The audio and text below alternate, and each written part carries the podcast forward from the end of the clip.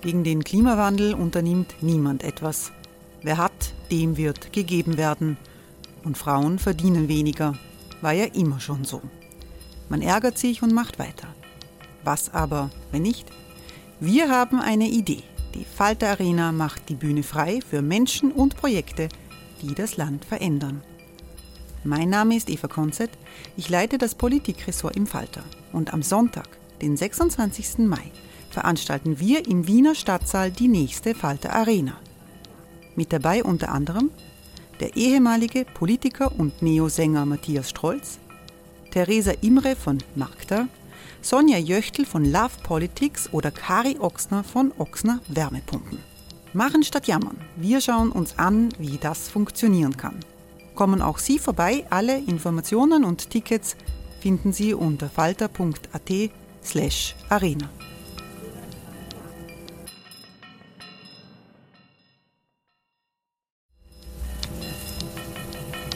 Falter-Podcasts werden durch Werbung unterstützt.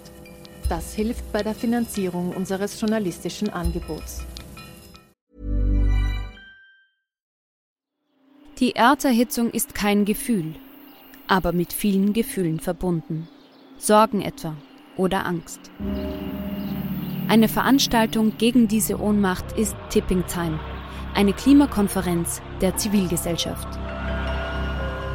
Von 9.5. bis 11.5. findet Tipping Time in Kooperation von Globe Art, Solektiv und Tangente St. Pölten statt und lädt ein zu Diskurs, Diskussionen und Workshops mit namhaften Vortragenden wie Nikolai Schulz und Friederike Otto. Weitere Informationen finden Sie auf www.tangentesanktpölten.at.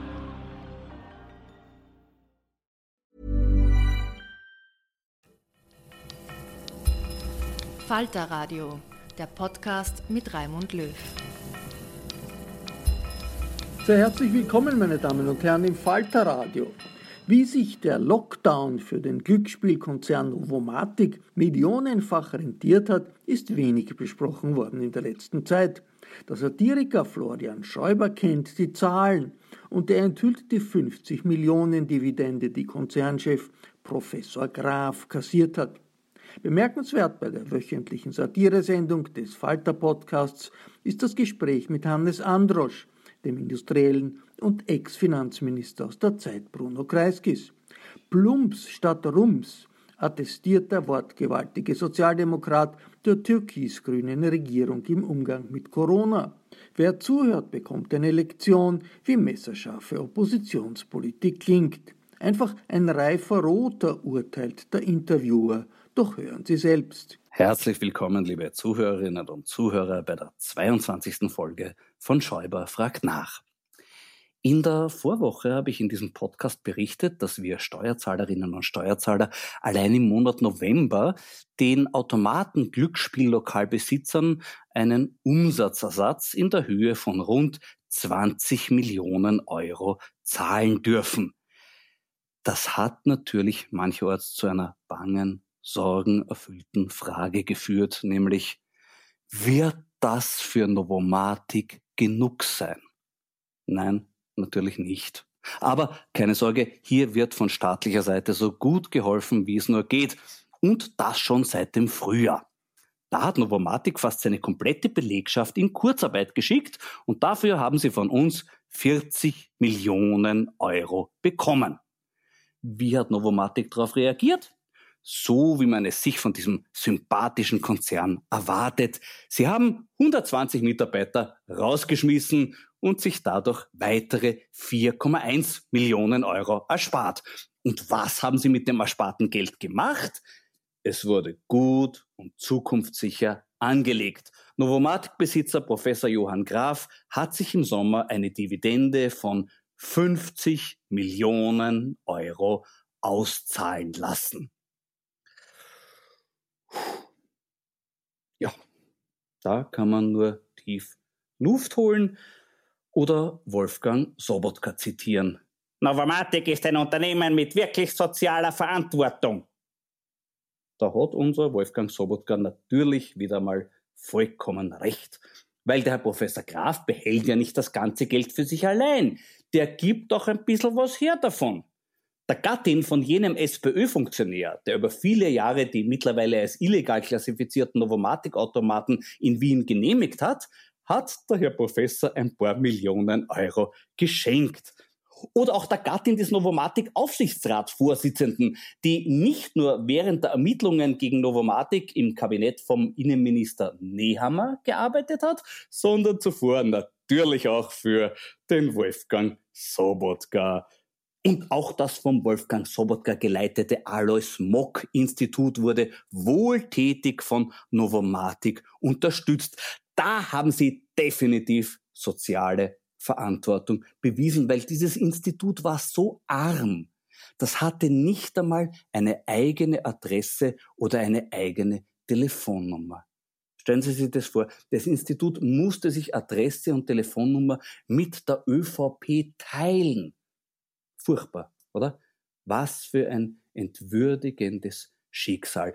Umso schöner zu hören, dass auch das von Wolfgang Sobotka dirigierte Kammerorchester Weidhofen von Novomatic beschenkt wurde. Welch prächtiges Symbolbild für diesen Konzern. Wolfgang Sobotka mit Taktstock in der erhobenen Hand. Wer denkt da noch an einarmige Banditen? Wolfgang Sobotka bekommt aber auch die Wertschätzung von zweiarmigen Banditen, konkret von Viktor Orban. Der hat ihm vor ein paar Wochen eine hohe Auszeichnung zukommen lassen, das Konturkreuz mit dem Stern des ungarischen Verdienstordens. Dieser Orden wird um den Hals getragen, was ein bisschen gefährlich ist bei jemand wie Sobotka, dem oft der Kragen platzt. Hoffentlich tut er sich da nicht weh, wenn er am Hals jetzt einen Stern hängen hat. An sich passt er ja gut zu ihm. Wenn Sobotkas Tätigkeit als Vorsitzender des U-Ausschusses nach den gängigen Internetbewertungssymbolen beurteilt würde, wäre dieser eine Stern genau richtig. Für die Gesamtpersönlichkeit könnte man ja noch einen halben dazugeben. Bekommen hat er diesen Orden für, Zitat, eine breitere Wahrnehmung der Positionen Ungarns in der Europapolitik in Österreich. Also da müsste der Orban jetzt aber sehr viele Orden vergeben, denn die Position Ungarns in der Europapolitik wird derzeit so breit wahrgenommen wie noch nie zuvor. Ungarn sabotiert die Auszahlung der dringend notwendigen Corona-Hilfen in der EU, weil Orban nicht will, dass es in seinem Land eine Rechtsstaatlichkeit gibt, die auch für ihn gilt. Der Grund dafür hat nichts mit politischer Gesinnung, Ideologie, Kultur oder Religion zu tun, sondern ist in einer einfachen Tatsache zu finden. Viktor Orban ist ein Verbrecher. Gemeinsam mit seinem Familienclan praktiziert er seit einigen Jahren Korruption, Betrug und Diebstahl. Zu diesem Clan gehören unter anderem sein Schwiegersohn und Orbans Vater. Der Begriff Familienbande trifft hier also durchaus in mehreren Bedeutungen zu. Opfer dieser Familienbande sind wir alle. Laut der Betrugsbekämpfungsbehörde Olaf werden in keinem anderen EU-Land mehr europäische Fördergelder missbraucht als in Ungarn. Die Behörde spricht in diesem Zusammenhang von organisiertem Verbrechen. Die Vergabe von EU-Geldern wird in Ungarn direkt von Orbans Büro beaufsichtigt. Viele dieser missbrauchten Gelder landen im unmittelbaren Umfeld des Orban-Clans. Zu einer Strafverfolgung in Ungarn kam es dabei aber bislang nicht. Da könnte man vielleicht einmal bei der ungarischen Justizministerin nachfragen, die ja auch schon im ORF Interviews gegeben hat. Aber ist die Frage, ob das was bringt. Justizministerin unter Orban ist ein bisschen wie Krokodiltrainerin bei Idi Amin. Auf jeden Fall muss Viktor Orban versuchen, die Einhaltung der Rechtsstaatlichkeit um jeden Preis zu verhindern. Er muss das persönlich nehmen, ist irgendwo verständlich. Man kann auch von einem Investmentbanker auf den Cayman Islands nicht verlangen, für die Trockenlegung von Steueroasen zu kämpfen. Alle Nichtmitglieder des Orban-Clans dürfen hingegen darauf hoffen, dass sich die EU nicht erpressen lässt. das gilt hoffentlich auch für unseren Außenminister Schallenberg. Der hat sich erst unlängst in einem Interview darüber beschwert, dass österreichische Medien die Angriffe deutscher Medien gegen Orban auch noch verstärken. Ist ja wirklich arg. Hm? Aber trotzdem traut sich auch unser Außenminister, den Orban beinhart anzugehen. Das klingt bei Herrn Schallenberg so. Ich sage nicht, dass ich mit jeder Äußerung und jeder Positionierung Orbans einverstanden bin. Boom. Das sitzt. Zum Thema Trump sind von unserem Außenminister ähnlich mutige Stellungnahmen überliefert. Sein Glück ist, dass er in der öffentlichen Wahrnehmung ein bisschen unterm Radar fliegt.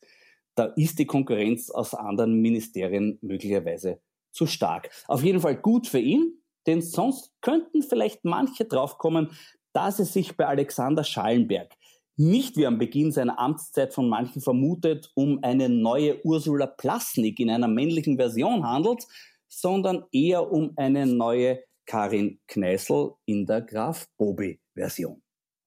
Wäre vielleicht auch einmal ein Thema für die Opposition aber die ist momentan mit so vielen anderen Sachen beschäftigt, zum Beispiel mit dem Bilden von neuen Koalitionen. Konkret haben sich in Wien SPÖ und NEOS zusammengetan. Christoph Wiederkehr und Michael Ludwig harmonieren rein optisch schon hervorragend. Da erinnern Sie ein bisschen an Stan Laurel und Oliver Hardy. Und auch ihre ersten bekannt gewordenen Pläne haben durchaus Unterhaltungswert. Sie überlegen die Errichtung von Seilbahnen in Wien. Da fragen sich jetzt viele, wie kommen die auf diese Idee? Warum ausgerechnet Seilbahnen? Meiner Meinung nach handelt es sich hier um ein rein machtpolitisches Projekt. Weil warum? Seit dem Frühjahr wissen wir, dass es in ganz Österreich eine einzige Gruppe gibt, die es machtpolitisch mit der ÖVP von Sebastian Kurz aufnehmen kann, nämlich die Seilbahnbesitzer. Die bilden in manchen Regionen eine Art Staat im Staat. Wenn also der Bundeskanzler irgendwann Wien unter Quarantäne stellen will, kann die Stadtregierung antworten, uns kann's lecken in Arsch, wir sind Seilbahnbesitzer, wir warten nicht auf ein Gesetz, unser Wort ist Gesetz. Wenn Rot-Pink es dann noch schafft, den Schröcksnadel zum Seilbahnstadtrat zu machen, wird Wien gesundheitspolitisch endgültig autonom. Besonders bemerkenswert bei den Seilbahnplänen finde ich die Tatsache, dass es unter anderem eine Seilbahnverbindung vom Westbahnhof auf den Königelberg geben soll. Da liegt, glaube ich, wirklich ein Missverständnis vor. Um es auf die Spitze des Königelberges zu schaffen, braucht man keine Seilbahn, sondern eine Seilschaft. Dafür braucht man erfahrene und regierungskompatible Bergführer, also Leute wie Gerald Fleischmann oder Pius Strobel. Und beim Aufstieg sollte man nicht nur das Gipfelkreuz im Auge behalten, sondern auch das Giebelkreuz. Ich gebe mir da jetzt lieber einen Gipfel der Genüsse. Heute ist es der Impresario 17 von Paul Kerschbaum aus Horizon, ein Cuvée aus Blaufränkisch, Merlot, Cabernet und Zweigelt. Prost! Hm, perfekt ausbalanciert, jetzt schon gut antrinkbar, aber mit großem Reifepotenzial. Wird noch viel Freude machen. Gut gereifte Rote aus Österreich können ja sehr interessant sein. Das gilt nicht nur beim Wein, sondern auch für meinen heutigen Gesprächspartner. Das ist der ehemalige Vizekanzler und längst dienende Finanzminister der Republik Österreich, Hannes Androsch. Guten Tag, Herr Dr. Androsch. Einen schönen guten Tag, Herr Scheiber. Herr Dr. Anders, Ihr neuestes Buch trägt den selbstbewussten Titel Was jetzt zu tun ist. Das klingt nicht nach einer Empfehlung, sondern nach einer Anweisung. Sind Sie sich wirklich so sicher, dass Sie wissen, was jetzt zu tun ist? Also die Zukunft ist grundsätzlich ungewiss, also daher kann man gar nicht sicher sein.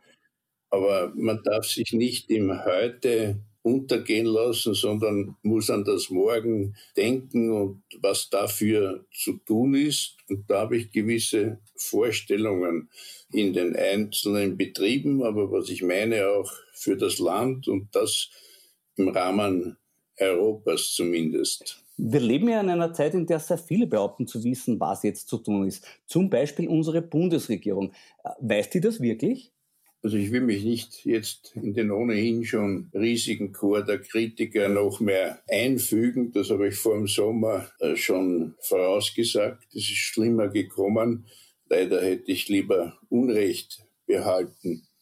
Die Regierung war und ist der Aufgabe nicht gewachsen und ihr ist in der Zwischenzeit ungefähr alles entglitten und in ihrer Rat- und Hilflosigkeit flüchtet sie in paniköse Alibi-Aktionen. Das ist leider der Zustand bei uns. Selbst wenn man in Rechnung stellt, dass es sicher schwierig war, konnte man vielleicht die erste Welle, den Einbruch und Ausbruch der Pandemie nicht voraussehen und war überrascht. Die zweite Welle durfte keine Überraschung sein und man hat sechs Monate im Sommer versäumt und verschlafen und verplempert. Und das ist ungefähr so, wie die Regenwolken ziehen auf und werden immer dichter, es beginnt zu regnen und nachdem es schon zu schütten begonnen hat, sucht man verzweifelt auf einmal Regenschirme. Das ist ungefähr die Situation.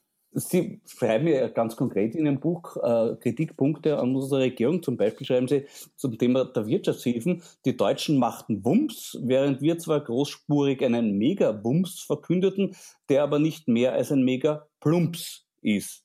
Was ist da passiert? Also zuerst die notwendigen Hilfsmaßnahmen, die ohnehin geringer angelegt wurden als in der Schweiz und Deutschland, wo sie so im Mai, Juni schon zur Wirkung gebracht wurden, mit denen sind wir heute noch nicht einigermaßen in der Umsetzung fertig geworden, sondern nur mit einem Bruchteil.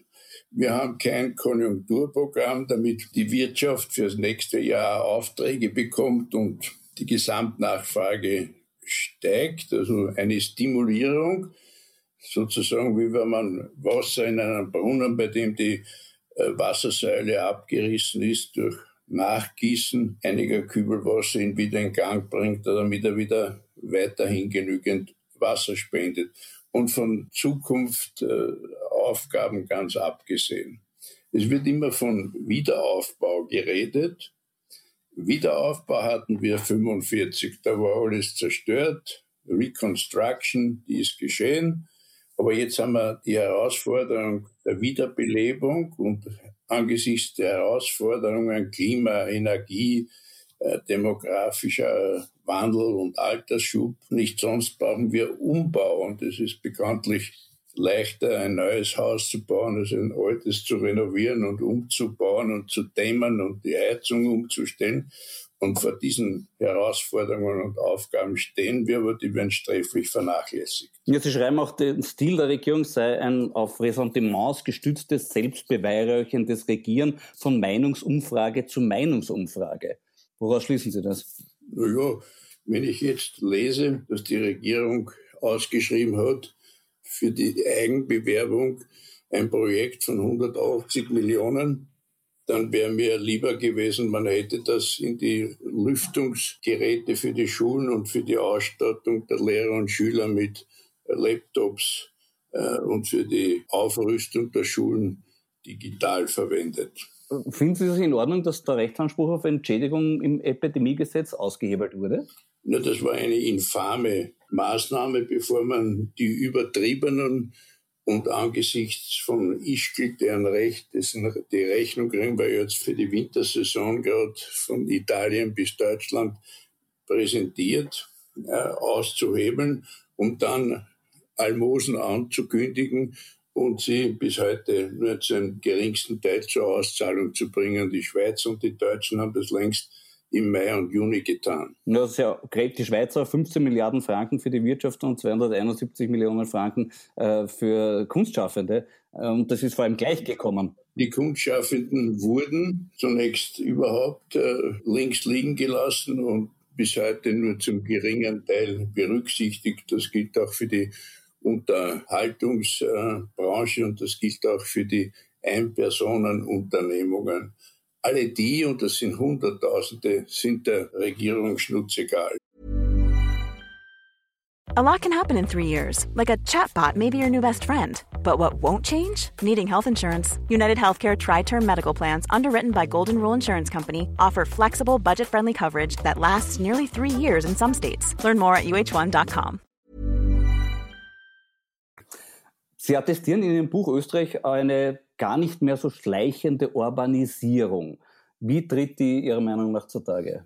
mir also die bewundernde Freundschaft des Herrn Kurz für den Herrn Orban und auch für den Trump, der ist halt jetzt verloren gegangen, äh, konnte man ja immer wieder selbst inszenierend und selbst darstellend in den Medien wahrnehmen.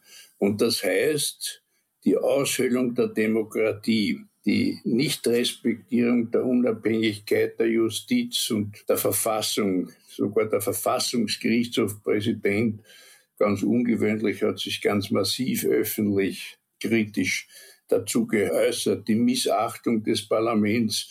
Äh, ich weiß nicht, wer schon alles das Ibiza-Video in voller Länge kennt, nur das, dem Parlament wird das und der Öffentlichkeit vorenthalten. Und das wird genauso passieren mit dem Bericht für den skandalösen Umstand, dass der Terroranschlag vom 2. November mit traurigen vier Toten vermeidbar gewesen wäre, wenn das Innenministerium und der Innenminister seine Aufgaben wahrgenommen hätten.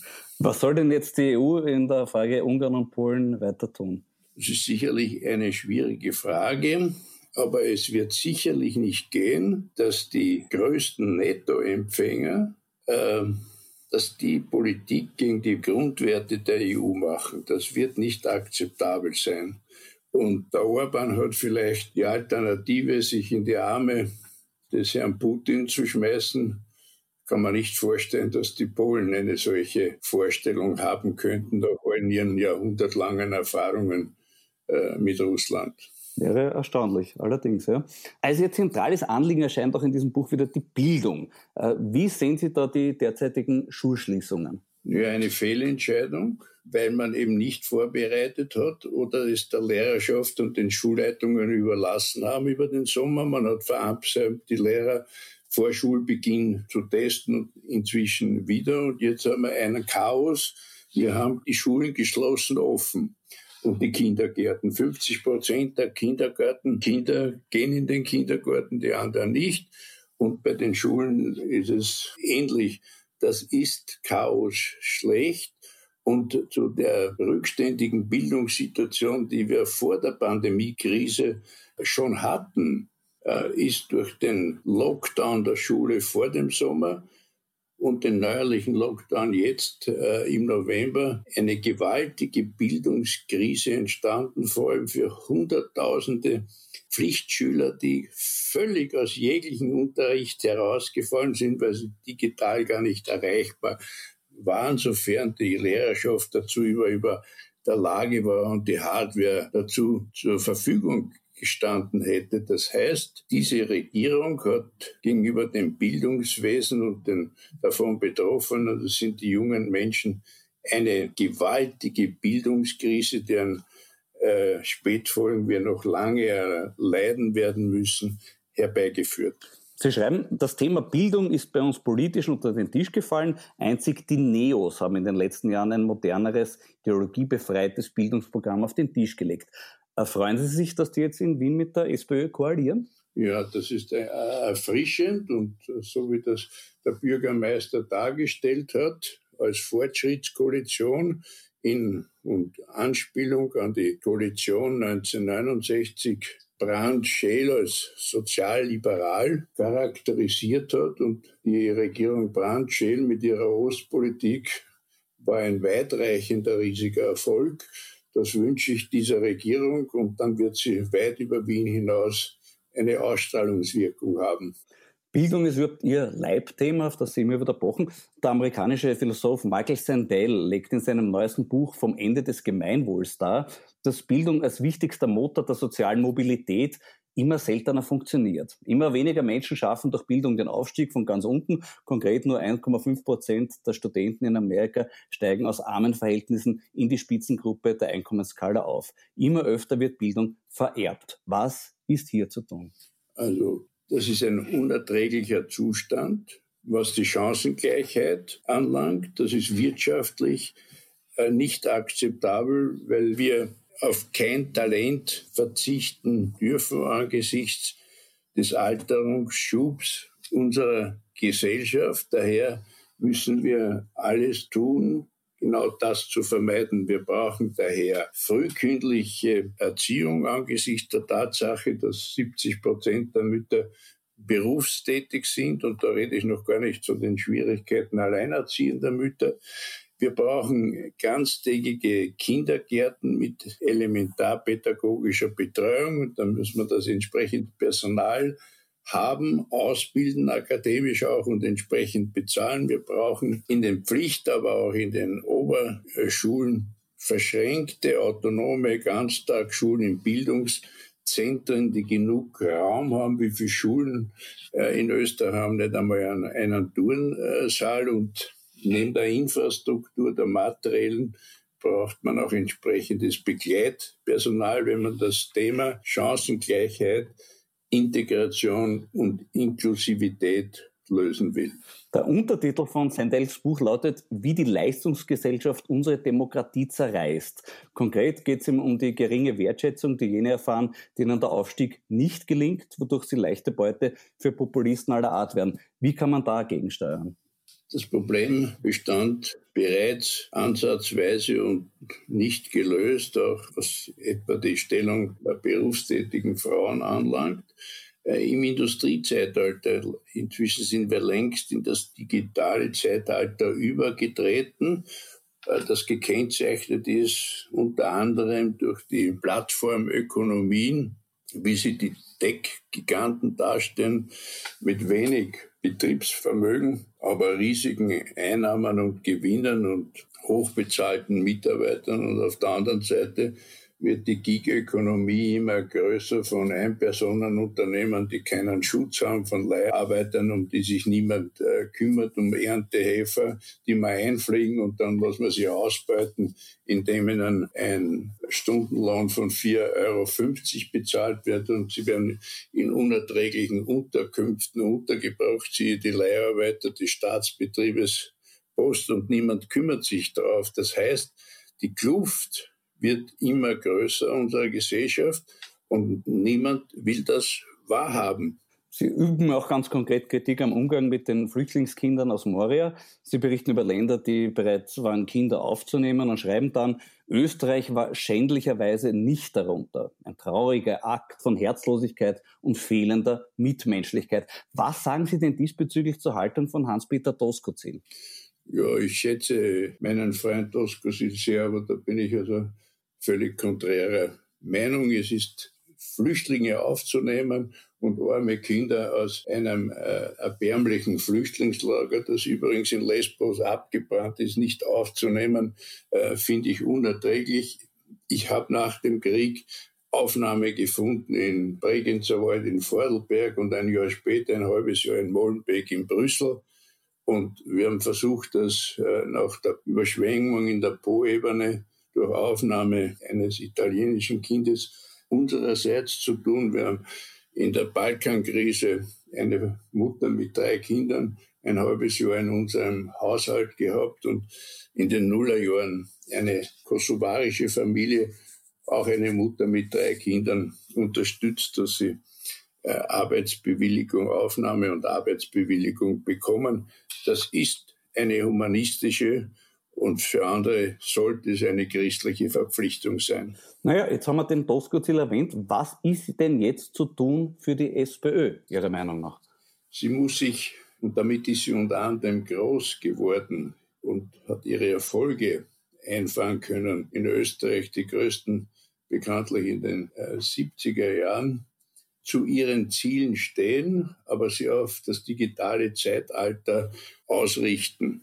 Es gilt nach wie vor das Motto des Wirtschaftsprogramms von 1968 Leistung, Aufstieg, Sicherheit. Und es gilt, was in einem Gespräch Anfang der 70er Jahre Willy Brandt und Helmut Schmidt umschrieben haben mit Eigenverantwortung, Eigeninitiative und Eigenvorsorge, abgesichert durch einen starken und äh, handlungsfähigen Sozialstaat, aber der muss auch finanziert werden können.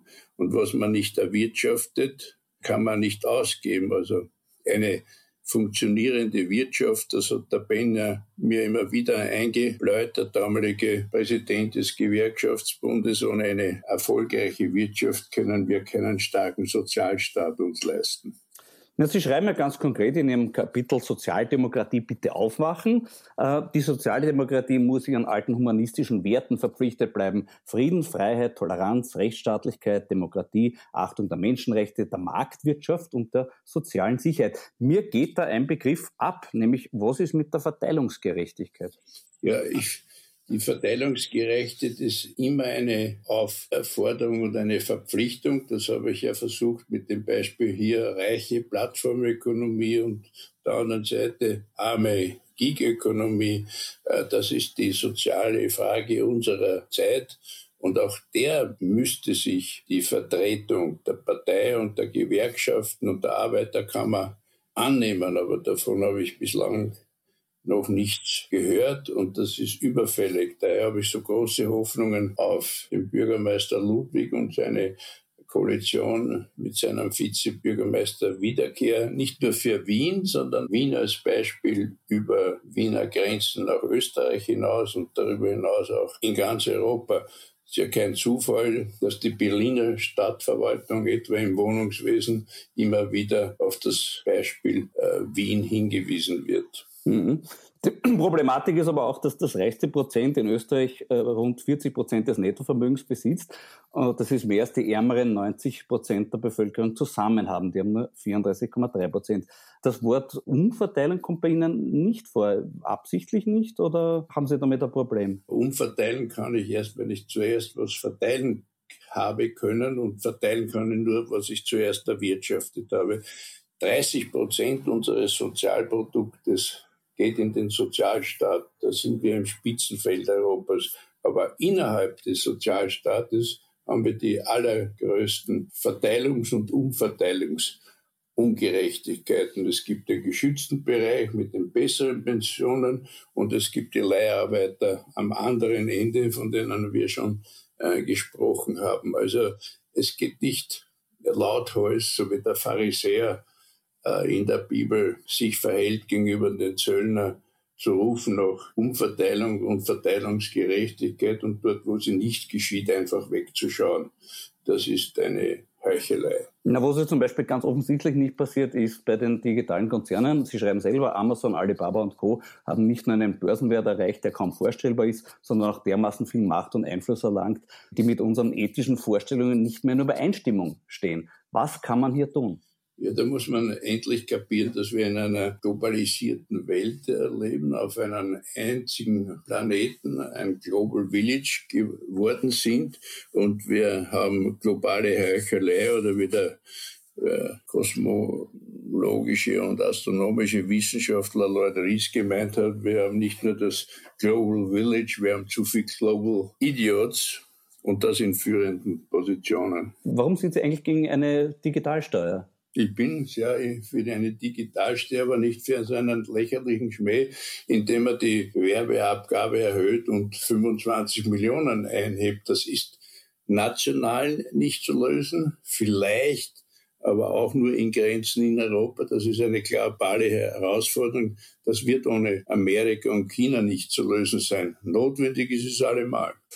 Wenn ich es richtig verstanden habe, sind Sie aber nicht prinzipiell gegen neue Steuern. Sie sind zum Beispiel definitiv für CO2-Steuer und Kerosinsteuer. Und für eine Erhöhung der Mineralsteuer, für eine Abschaffung des äh, Dieselprivilegs, also für eine ganze äh, für das Abschaffung dieses unnötigen Pendlerpauschales, das genau genommen ein Speckgürtelpauschale ist. Also da gibt es eine ganze Menge sofort höheren Treibstoffpreis da gibt es eine ganze Reihe von Möglichkeiten, die könnte man bereits per 1. Jänner nächsten Jahres einführen.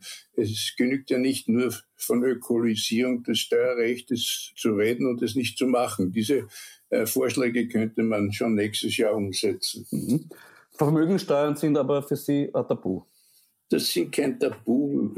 Als ich Finanzminister war, hatten wir eine bescheidene Vermögenssteuer, die nichts gebraucht hat einer meiner Nachfolger, der Latziner, äh, sicher nicht rechtsorientiert, hat sie abgeschafft. Man muss sich die Frage stellen, am Beispiel eines Bauern, will man den Acker besteuern oder die Ernte? Und es ist gescheiter, die Ernte zu besteuern, die mag schwanken als den Acker. Wenn man den Acker besteuert, dann noch mit Erbschafts- und Schenkungssteuer, dann kommt es zur Teilung und dann haben wir diese klein karierte Landwirtschaft wie im Burgenland. Und das ist dem ungarischen Regime geschuldet. Und das ist ganz sicher keine Lösung. Wobei bei uns der Acker relativ blüht noch. Also im Vergleich in der OECD liegt Österreich an drittletzter Stelle, was vermögensbezogene Steuern betrifft. Nur Slowakei und Estland haben noch weniger. Wird das nicht an sich zur Zerreißprobe auch für die SPÖ in der Zukunft werden? Die Debatte genau Nein. darüber. Nein.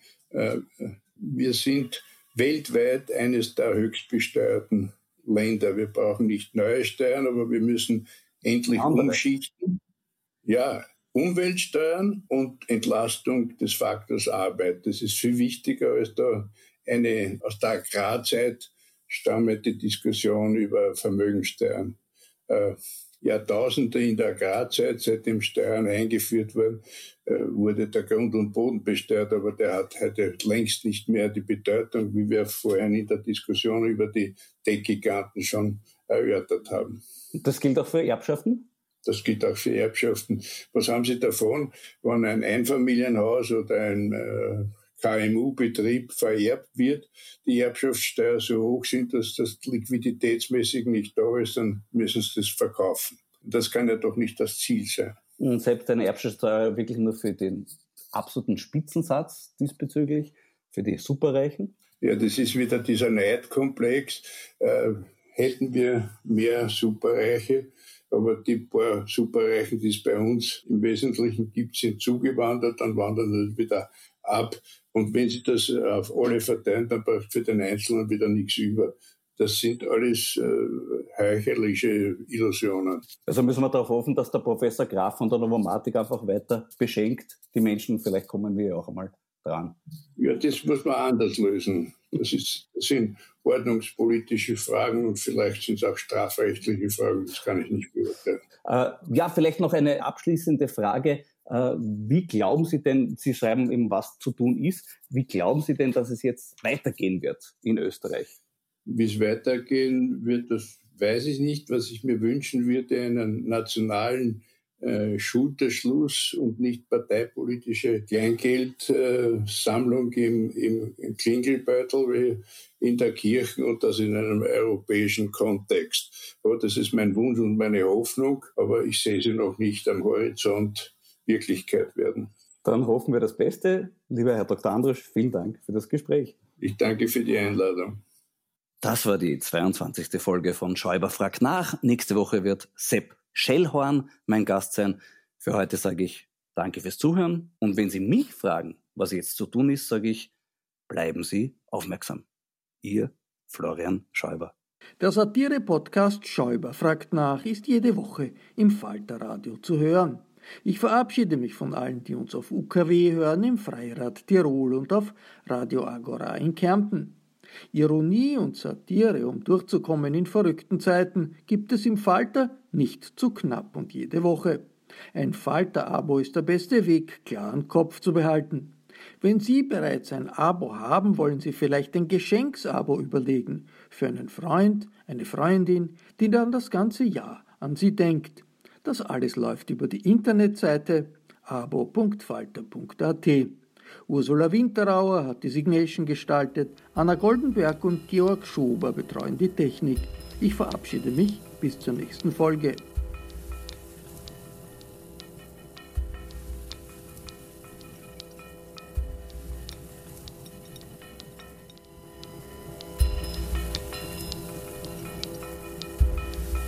Sie hörten das Falterradio, den Podcast mit Raimund Löw.